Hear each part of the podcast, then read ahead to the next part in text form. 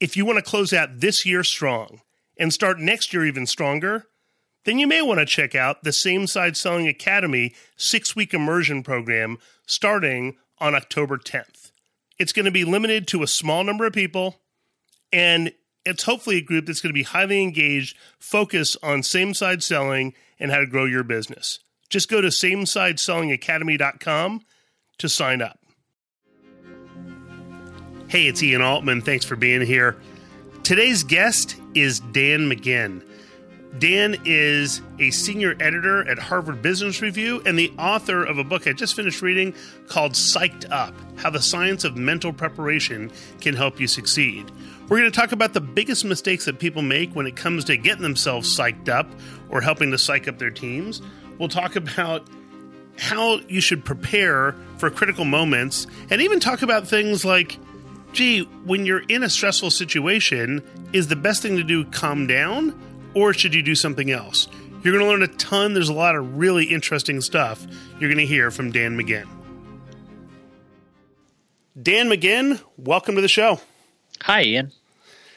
So, I mean, I got to tell you that when I picked up Psyched Up and I started reading it, it really captivated me in a lot of different areas and gave me just a lot of great information about how people could and should prepare themselves, get other people motivated. And before we dive into things that you saw in your research on what people should be doing, what are some of the biggest mistakes that you see people make when it comes to trying to motivate themselves or others? And really, a lot of it, I know you had a ton of research. So, what are the biggest mistakes that you saw? So, I think I would focus on two things there. So, number one, um, if we think about what an athlete does before performing, whether it's a professional football player or an Olympic athlete, chances are they have some sort of a plan before the game. Not only are they stretching their muscles, they're, you know, focusing on certain thoughts or actions. They have a pre performance ritual. They know how to get psyched up. So, the biggest mistake I would see people who are not in athletics, people who are kind of in a more professional setting, doing is number one, not having any plan at all. So, if you're going into a job interview or going to pitch a VC and you're sitting in the waiting room, sitting there being nervous, that's a sign that you don't have a plan. So, you know, not having any of these things is probably number one. Number two, a lot of people focus on the downside risk. You know, it's sort of my natural inclination to do this as well. You focus on, okay, you know, I'm about to go on Ian Altman's podcast. What's the worst thing that could happen? And then you sort of tell yourself, oh, well, even if that happened, it wouldn't be so bad after all. They call that defensive pessimism. And it's a kind of a rationalization strategy that people use to try to make themselves not be nervous, to try to reduce the stakes. The problem is you're setting yourself up for failure. You're thinking about, what if I go on Ian's podcast and I really bomb when the right thing to be thinking in that scenario is what if I go on Ian's podcast and I totally crush it? You know, you want to be thinking about the positive. So those are probably the two things: not having a plan or framing things in the negative. It's funny that you talk about this defensive pessimism. I've got an 18 year old daughter, and she's one of these kids who's really an overachiever academically, and very often, like when she, when she was applying to college, it's like, well, I'm not getting it into any school, and it's like, well, I appreciate you saying that, but you're probably getting into almost every school you apply to, and we couldn't figure it out until I talked to a psychologist buddy of mine. And he's like, "Yeah, she's just being a protectionist. She's just trying to play devil's advocate, and that way, any news she gets is always good news. But she's not really approaching it and embracing it and leaning in realistically. She's being more pessimistic or skeptical to prepare herself for the positive side. So, is is that part of what goes on?" Yeah, it's uh, she's trying to preemptively insulate herself from any disappointment she might feel, and you know that intuitively and logically that has some merit to it. The problem is and if I guess if it's the kind of thing where if it's the kind of event that you have really no control out of over, say so say you or I were playing the Powerball tonight. If we tell ourselves we're not going to win the Powerball, well, that's not really going to hurt anything because the outcome of the Powerball has nothing to do with how we perform. You know, it's just a random event over which we have no control. Hey, Dan, hold on. There's people who are pretty superstitious who are thinking, no, no, Dan is making stuff up right now because I know my lucky rabbit's foot is the key. well, more power to those people. But I think in a performance setting, so uh, you and I are talking on a Thursday, on Saturday, I'm playing in a golf tournament. I'm a horrible golfer, and about half of the holes have water on the right. And so when I go up and make that tee shot, I could be thinking to myself, "Don't hit it in the water." That's just not, you know, all the research shows that's not a good thing to say because it's it's sort of reinforcing that thought. What you want to think is positive things, hit it to the center. So in general, in a performance setting, thinking about what you do want to do as opposed to what you don't want to do is going to generally lead to better outcomes. Excellent. All right. And and so that's something that even whether it's salespeople, whether it's business people walking into a meeting, that idea of well, this meeting could go horribly. Instead, maybe ask yourself, well, what are the two two or three things that would make this meeting go well? Instead of, well, you know, these are the things that could happen that would make it go horribly. Yeah, in terms of um, prepping for meetings, especially in a sales context where you, you know, even if every meeting is different and every customer is different and one is more important than the next, you know, there's some similarities to to the way you're handling these meetings. One of the my favorite techniques for situations like that is not to project forward and focus on the event and it going well. I actually like to reflect backwards and think about my greatest hits. So if I were a salesperson and I were about to call on the client that is going to make or break this quarter for me. I would think back very specifically as you know as vividly as I can, almost like you're watching a highlight film on ESPN and think about the time when you just crushed that sales call and really sort of vividly reflect on that. You know, before I come on to a show like today, I'll actually go back and listen to my best audio interview ever where they, you know, they really edited me and buffed me up so I sounded really articulate. Um, I think looking back on the times when you really were at your best professionally and trying to find a way to reflect on that in a very focused way right before you go into the room that can be a very good psych up technique in that kind of situation. Yeah it's funny. I remember when i was in college i had a professor uh, was a physical education teacher and i wasn't a phys ed student but when you're a freshman you're like you mean i can take a class like this and it doesn't matter?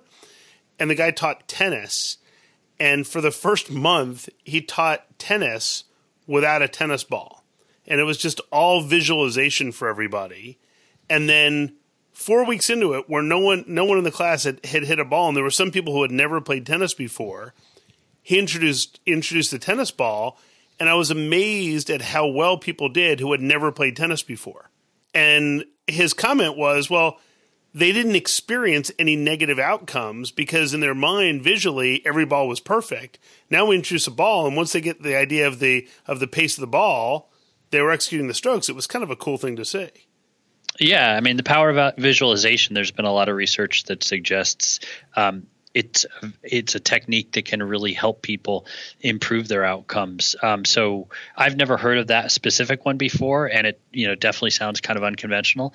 Um, but if it works for people, more power to them. That's one of the messages throughout this book. Really, is that um, there's a lot of research and there's a lot of guidance that comes from the research, but every person is different, and you really need to find the techniques that work for you because what works for you probably won't work for me. We're all different when it comes to these techniques.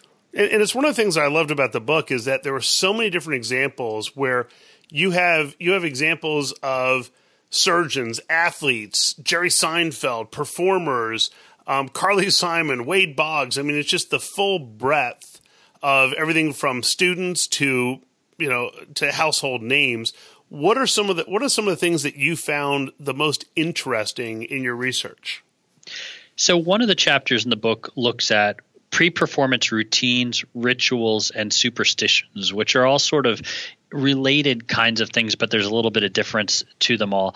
Um, and the basic research there is number one that people who do the same thing every time before they perform, whether you're kicking a soccer goal or shooting a dart or whether it's some kind of a mental performance activity, doing a math test, people who have a set of rituals they do before performing generally do better, number one if you don't have a set of rituals and someone teaches you or you learn how to do them, it'll probably help you improve a bit. And that some of these things may not make sense, some especially when it comes into superstition. Uh, there's no reason that if Stephen Colbert chews on a certain brand of Bic pen before his stand-up routine, it's going to be better. But he thinks it does, so he has his staff buy up all the Bic pens they can hmm. find to help his superstition. Um, there's no reason logically why the fact that I typed this book on a computer keyboard that once belonged to Malcolm Gladwell would make it a better book. But if it increases my confidence when I sit down to write, then maybe it did make it a better book. So there's, you know, you need to look beyond the logic and look at what helps people feel empowered and confident. Yeah, Dan, you know, see, that's crazy. There's no way that keyboard could have any impact whatsoever. But when I write my next book, I might ask you to borrow that. I, you wouldn't be the first person who's asked. You know, it, I, have said if the book doesn't sell as well as I hope, I may start renting this keyboard out as an alternative revenue stream. I understand. Although I do remember reading that it's missing a key, so you know it could be a little awkward if I write a whole book and it never has the letter S in it. Well, it's missing the down key, and that's why there's a mouse. You know, okay. use the mouse instead. Oh, in that case, yeah, in that case, send it over. That'd be great. And I and I thought it was interesting. Some of the some of the superstitions when I was reading about uh, what was it Wade Boggs, where he he scratched a, a Jewish chai, the symbol for for life and and good luck, into the dirt before his at bats. And I thought to myself, wow, that's really great. I had no idea that Wade Boggs was Jewish. And then you said, well, he's not, which makes it all the funnier. Yeah, it's just what he was probably one of the more ritualistic athletes. Uh, he and people would actually mess with him. So he ate chicken before every game. He did this carving in the dirt thing. One of his rituals was he liked to run sprints on the field exactly 17 minutes before the first pitch. And what happened with that is that the opposing teams caught on to the fact that he was very obsessive about the fact that it was 17 minutes. So they would start manipulating the clocks in the stadium so that they would go from 20 minutes before the game and then jump it right to 15 minutes before the game just to mess with him so that he would miss his 17 minute mark. So, you know, th- that sort of illustrates there's a danger if you get a little bit too hyper focused on these rituals, you might open yourself up to problems. Sure. And, and Dan, one of the things that I often will hear from people is they'll say, Yeah, well, before I did this, before I went on the sales call, before I, I went on stage, I, I was really anxious. So what should I do? And people say to them, Well, you should totally calm down but I know you write about the fact that that isn't necessarily the right answers. Can you talk about that a little bit?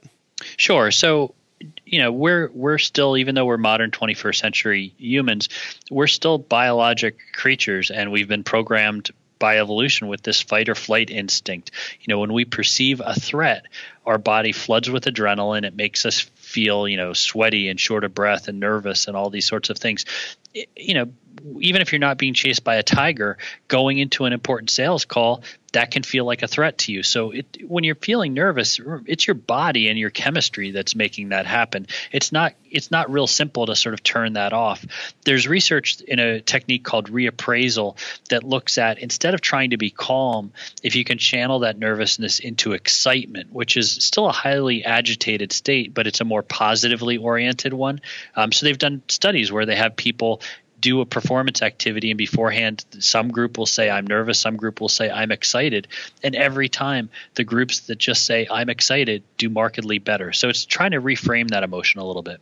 Yeah well and uh, and that was something that really caught my attention when i was reading the book is this notion of you didn't actually do anything to change their situation other than one group said hey i'm excited and the other group said i'm anxious and other than that, the conditions were the same. Yet the group that that did that reappraisal and called it excitement instead of anxiousness outperformed everybody else. I mean, that to me really caught my attention. Yeah, it is. It does show how that very simple strategy change and reorientation can make a big difference. And since the book came out and I've been talking to a lot of people while promoting it, one of the interesting thing is when I run into people who've done a lot of public speaking or a lot of presenting or done a TED talk, a lot of them, you know, they don't know what reappraisal is. They've never read this research, but they naturally have that kind of orientation that, you know, instead of looking at uh, an event that, where they need to perform as a burden or a risk or um, uh, a task at which they might fail, they really embrace it as an opportunity. They look at the upside and they do just sort of naturally think about it as an exciting thing as opposed to a nervous making thing. Yeah, it's it's interesting. I, I speak at about sixty to seventy events a year, and and the, the way I always look at it is, wow, I'm I'm actually really excited to have the impact I know I can have on this audience. And Michael and Amy Port, Michael Port wrote a book called To Steal the Show, uh, or rather steal the show. And they have a um, they, they have an event called Heroic Public Speaking, And at their event, one of the things he always shares with people is look, when you get nervous, it's because you're thinking of how people are judging you. And instead, you should think about how you're impacting the audience. And then you're not thinking about them judging you. You're thinking about how you can impact the people who are there. And that'll that'll change your mindset. And maybe that's just another form of reappraisal at that point. Yeah, it's um I like that idea. I've never heard that before, but it's a really interesting piece of advice because um, it's take it's it's emphasizing the idea that it's not all about you and it's reorienting towards the audience and what they can get out of it, which is where your your mindset should be in the first place. You know, it's it's more about what's the payoff for them. You're going to give a better speech if you focus on the audience and their takeaways as opposed to how you're feeling about it anyway. So it's great advice on a number of levels. Yeah, I'd love for you to share the story about um, Kageyama and Juilliard and what he does in his performance class because the whole the whole idea of here's this here's this big culminating test for everybody and then the games he plays is just I mean a master class in in psychological preparation. So can you talk about that a little bit? Sure. So one of the most fun days I spent when I was reporting the book was I went to New York City to the Juilliard Music School, and I spent uh, a day with a guy named Noa Kageyama, who he was a, a going to be a professional violinist. He's a you know world class violin player. He went to Juilliard himself, but he became much more interested in the psychology than the music. So he went and got a PhD in psychology, and for years now he has taught a semester long course at Juilliard about how musicians can deal with the anxiety and the nerves of auditions when you're auditioning for a big city orchestra, the odds are maybe one out of 200 people will get picked. And this is how you make your livelihood. It, audition nervousness is a big factor for them. He teaches them all sorts of techniques during the semester, and then at the end of the semester, he tells them that for their final exam, which is going to count for 50% of their grade, they need to go up to an audition room and play in front of these three professional judges. What he doesn't tell them is he's programmed it so that everything that can go wrong does go wrong. You know, the practice room, he puts a, an AM radio in the wall badly tuned, so you can't really practice in the practice room. The piano, he puts ping pong balls into it, so it's missounding notes all the time. Um, he, you know, he might turn a fan on so that your sheet music blows around while you're trying to play. It sounds like something out of like a, a sitcom movie or something. Um, but the whole test is when something goes wrong, can you center yourself? Can you use these techniques that he's caught to sort of catch hold of your emotions, take a breath, and continue to play? And it's a great test of what of putting into use these techniques. I loved how I remember part of the story was that he he walks people through in advance what to expect, and oh, there'll be a screen between you and the judges, and then of course when they walk in, there's no screen, and then if I recall correctly, people are answering their cell phones in the middle of the person's performance. I mean, it's just like everything that can go wrong, and uh, part of part of what I teach on the sales side for people is look, you need to be prepared for what could likely come up with a prospect so that when it comes up, you're not freaked out, but instead you're thinking to yourself, ah, that happened. I know how to deal with things when that happens. I just do this. And I think that gets back to kind of that that pre-routine that says, okay, here's how I prepare for this meeting. Here's how I rehearse, just like performers do. You're not going to have a surgeon who comes in who's never even thought about the surgery and says, oh, we'll just figure it out along the way. Yeah, that's true. I mean, I I try to separate this stuff out into things that are more substantive practice that are um, not about sort of just a mental technique. But so here's an example. So um, Michael Phelps, when he was training for the Olympic swimming events, one of the things his coach would occasionally have him do was practice what would happen if his goggles came off during a race. You know, his water rushes into his eyes, very uncomfortable feeling. Um, so occasionally they would do this drill in, in their swimming practice where they did this. In fact, in one of his gold medal Olympic races, his goggles failed and filled with water, and he won the race even though he couldn't see. So that, that that, that to me is not just mental preparation. That's actually something that makes a ton of sense if you're a swim team coach. You know, if you're a football team, you need to practice against the two point conversion. That's sort of actually the substance of what it is you're doing. The techniques in the book I'm much more focused on sort of quick hack like techniques you can do in the last few minutes. Um, they're, you know, if you're a salesperson, absolutely be prepared for things that can go wrong, objections, political dynamics in the room. I think that's part of being a good salesman. Um, I think even if you've got all that stuff down, learning what to do with nerves, learning how to be a little bit more confident, learning how to manage your energy level before you go into the room, I think those are things that can only take that substantive practice and make you even better. Yeah, and, and I know that I know that you talk about something where it's more of a focus on inputs or the difference between the focus on inputs, um, you know, the actions and tasks versus the outcomes of winning. And there's a discussion you have about that. So is that something you can talk about a little bit as well? Sure. There's a famous psychologist at Stanford named Carol Dweck uh, who wrote a book called Mindset a bunch of years ago. And a lot of people cite her research because it really is um, uh, important when you talk about motivation. It's important when you talk about and think about not only the words you use when you're trying to motivate yourself, but when you're trying to motivate other people. You know, if you're coaching a little league team um, and you want to, you know, encourage people to do their best to use the techniques that you've been working on in practice uh, you tend not to get great results if all you focus on is the score and on winning. So that's a, a model of focusing on the things you can control, which are those inputs, and be a little bit less control about the outcomes because some of that stuff is out of our control. The same way the Powerball lottery is. Um, you know, try to focus on the things you can control, not the things you can't. Yeah. So it's so it's almost more. Look, you know, if I'm if I'm walking into a meeting with somebody, I can't think to myself, well, how do I make sure I close this sale? How do I make sure that this that this uh, prospective employee takes the position, but more, okay, so what do I need to do? I need to make sure they're comfortable. What am I doing to help ensure? What are the actions I'm taking to ensure that they are comfortable?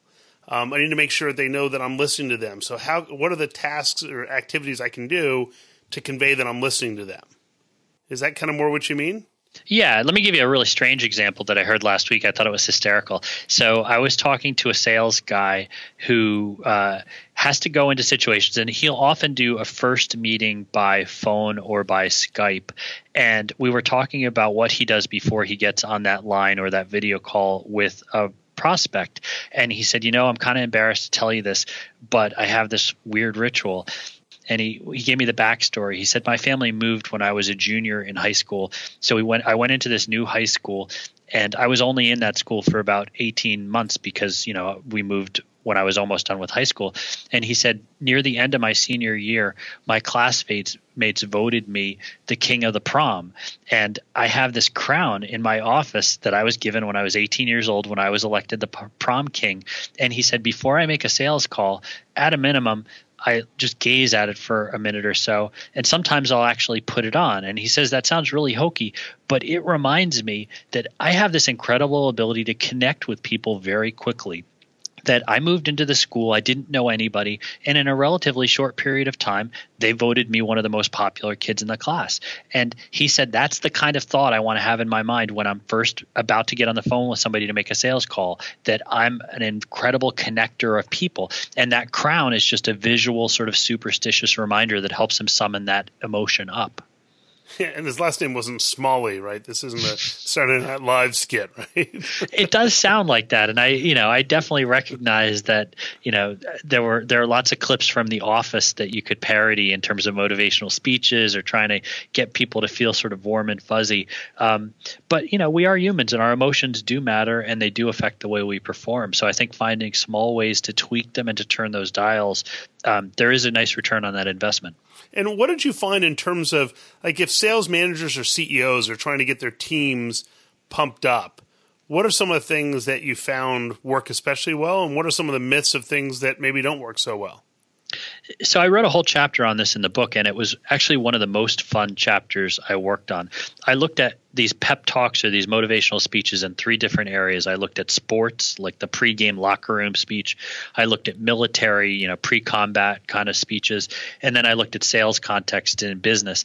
And what was interesting was I found research in each of the three areas, but as often happens in academia, the sports speech researchers had never heard of the military ones, and the military people didn't know about the business. So there was all these researchers looking at the same thing, but not knowing about the others. But when you actually dive into it, there was tons of similarity and overlap in it.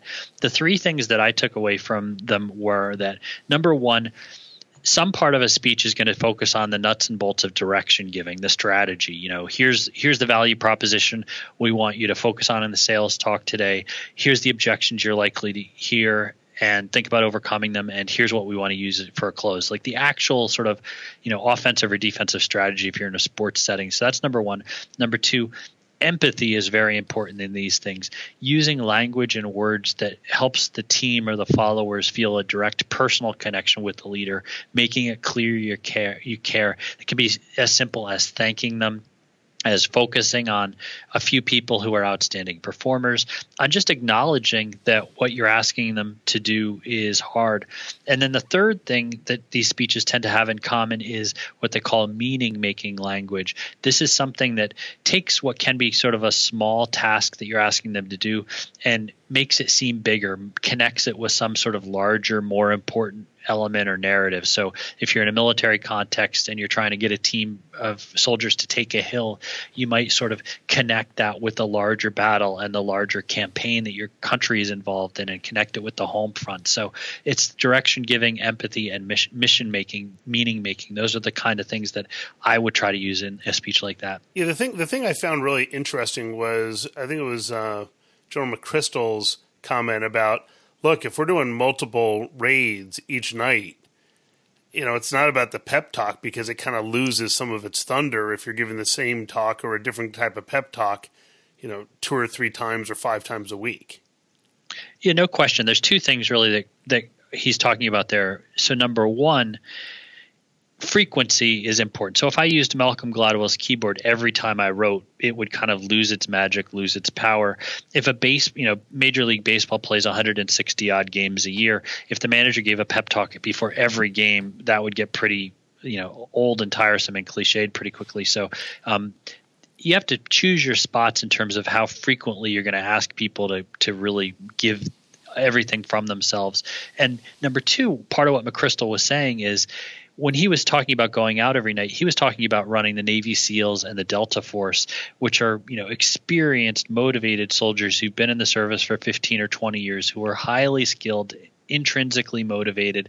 They don't need to get up because they're just like super professionals if he were talking to a bunch of 18 year olds who had just enlisted, he'd give a very different kind of speech because they're probably more scared. They probably do need a little bit more motivation. So there's also the element of choosing your audience and tailoring your message to fit the experience, the motivations, the skill level of that audience. And I'm going to tell our audience that if you want to hear about Carly Simon and the spanking um, ritual before um, some some of her performances, you're going to have to pick up a copy of Psyched Up because we're not going to talk about it here because you know I don't. I, I'm just concerned about who I might get as followers if we include that in our interview today. So uh, so we'll let we'll let people let people use their imagination and uh, and get their copy for it. So in in organizations where where you've got individuals who need that level of motivation um, who are looking for that inspiration, either for themselves or for their for their teams. If you had one piece of advice for them, aside from read the book, because there's a ton of different pieces of advice, um, what would you tell people to do to kind of get themselves or their team members psyched up for you know what might be might not seem like the most exciting business situations? Well, two things come to mind. So, most of the people I talked with, whether they were athletic coaches, military people like McChrystal, or sales leaders, people who whose job kind of requires them to give these kind of talks every so often, they all kind of evolved to have a formula that they use. McChrystal's was five parts, if I recall. It was here's what I'm asking you to do, here's why I think it's important, here's think about what we've done together. Um, now go out and do it. So he had sort of a structure that he relied on every time, and that was true for whether people were in sales or in sports. So number one, try to find a formula that works for you. Number two, have some self awareness about this. There are coaches or salespeople who are just not very good at this. And even if it's part of their job, they recognize that it's not really their strong suit. So sometimes they'll bring in somebody else, you know, uh, the voice of a customer. You know, there's actually research that shows that for a lot of different kinds of workers rather than just hearing the boss get up and give a fiery speech. Having them spend a little bit of time with customers who are whose lives are being changed by the product or service they're offering that can be as effective or more effective than any pep talk. So if you're somebody who doesn't feel comfortable doing this who doesn't feel it's in your strong suit try to find a way to work around that. Yeah That's brilliant. So, so Dan, I'm sure in addition to people going out to Amazon, getting a copy of Psyched Up, I'm sure people are going to want to know how to learn more about what it is that you're doing.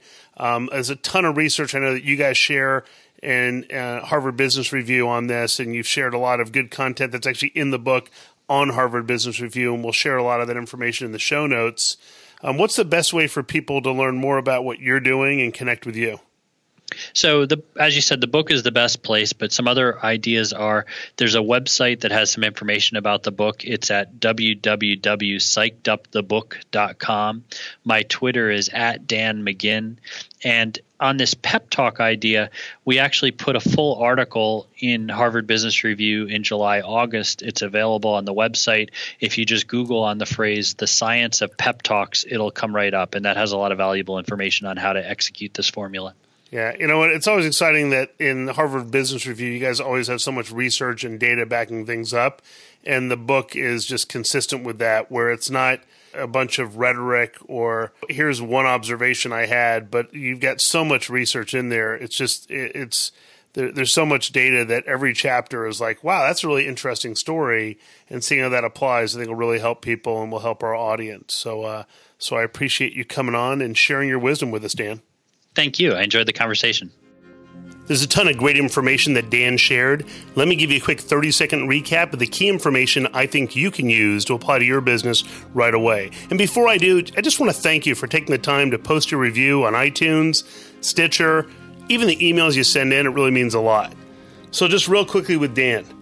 Remember, the biggest mistakes people make is that they either don't have a plan or they focus on the downside risk instead of the upside potential remember that you may want to review kind of your greatest hits before going into a stressful situation, and you can reframe any type of situation from I'm anxious about this to I'm excited.